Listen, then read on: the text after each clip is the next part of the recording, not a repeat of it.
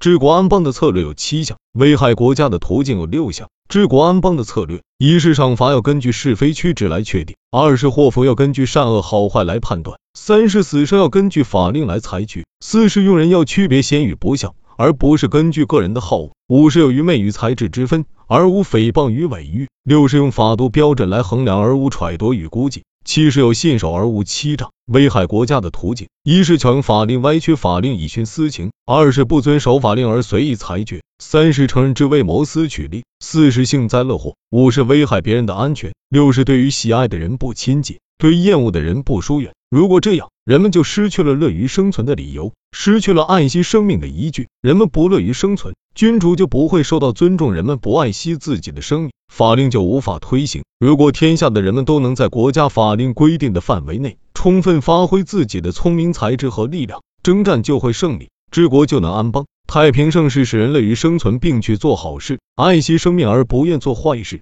坏人就少而好人多，所以国家长治，社会久安。经车之上不会有仲尼，帆船之下不会有伯夷，所以法令就成了国家的车船。国家安定时，有才智的人和清廉的人就会出现国家危殆时，争夺与贪婪的人便会因时而起。所以治国安邦之策，就像饿了要吃饭，冷了穿衣一样，不必下命令，自然而然的就会办好。先王把纲纪国法写在竹帛上，他的治国之道顺应民心，所以后世人都很信服。现在正饥饿寒冷时，却要废弃衣食，即使是孟分、夏禹也无法做到违背了自然，即使是遵循治国之道也行不通，强迫人们去做连勇士也做不到的事，君主也得不到安宁。君主用无法满足的贪欲向已被搜刮净尽的百姓去苛求，百姓只好说没有了，百姓一无所有就会轻视法令，法令是用来治国的，然而被百姓看轻，君主的功业就无法建立，名声也无法成就。听说古时候扁鹊治病，就是用力刺到骨头上，圣人挽救危难的国家，就是用忠言而不怕逆耳。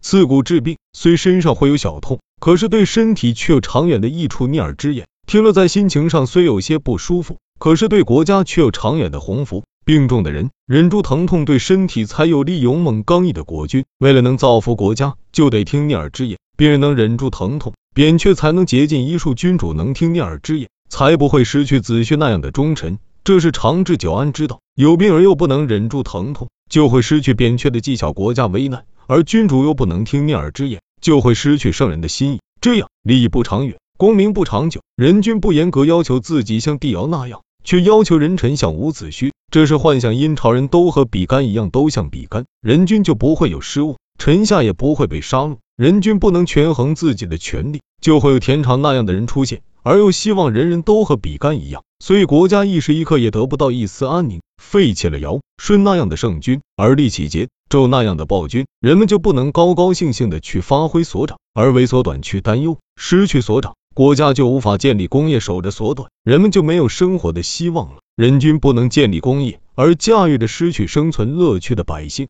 法令就无法推行，这样君主就无法命令百姓，百姓也无法侍奉君主。国家的安危在于能不能分清是非，而不在强弱。人君的存亡在于有实权还是徒有虚名，而不在于民众的多少。所以齐国虽说是拥有万辆兵车的大国，然而名不符实，君主在国内徒有虚名，名位和实权都已旁落，所以臣下才得篡夺君位。夏桀原是天子，然而他不分是非，赏赐无功的人，使阿谀奉承的人，以欺诈虚伪为贵，诛杀无罪的人，使驼背由于天生的缺陷而被剖开后背，以欺诈虚伪为是，以天生自然为非。所以弱小的臣下才能战胜有大权的君主。英明君王的内部是巩固的，所以没有外来的祸患。国内有问题而不为外部消灭的很少见，所以周朝夺取殷商就和在朝廷之上拾到的一样。如果殷商不在朝廷上丢失权力，周朝是不敢指望殷朝一根毫毛的，何况是改朝换代了。英明君主的治国之道，就是顺应法治，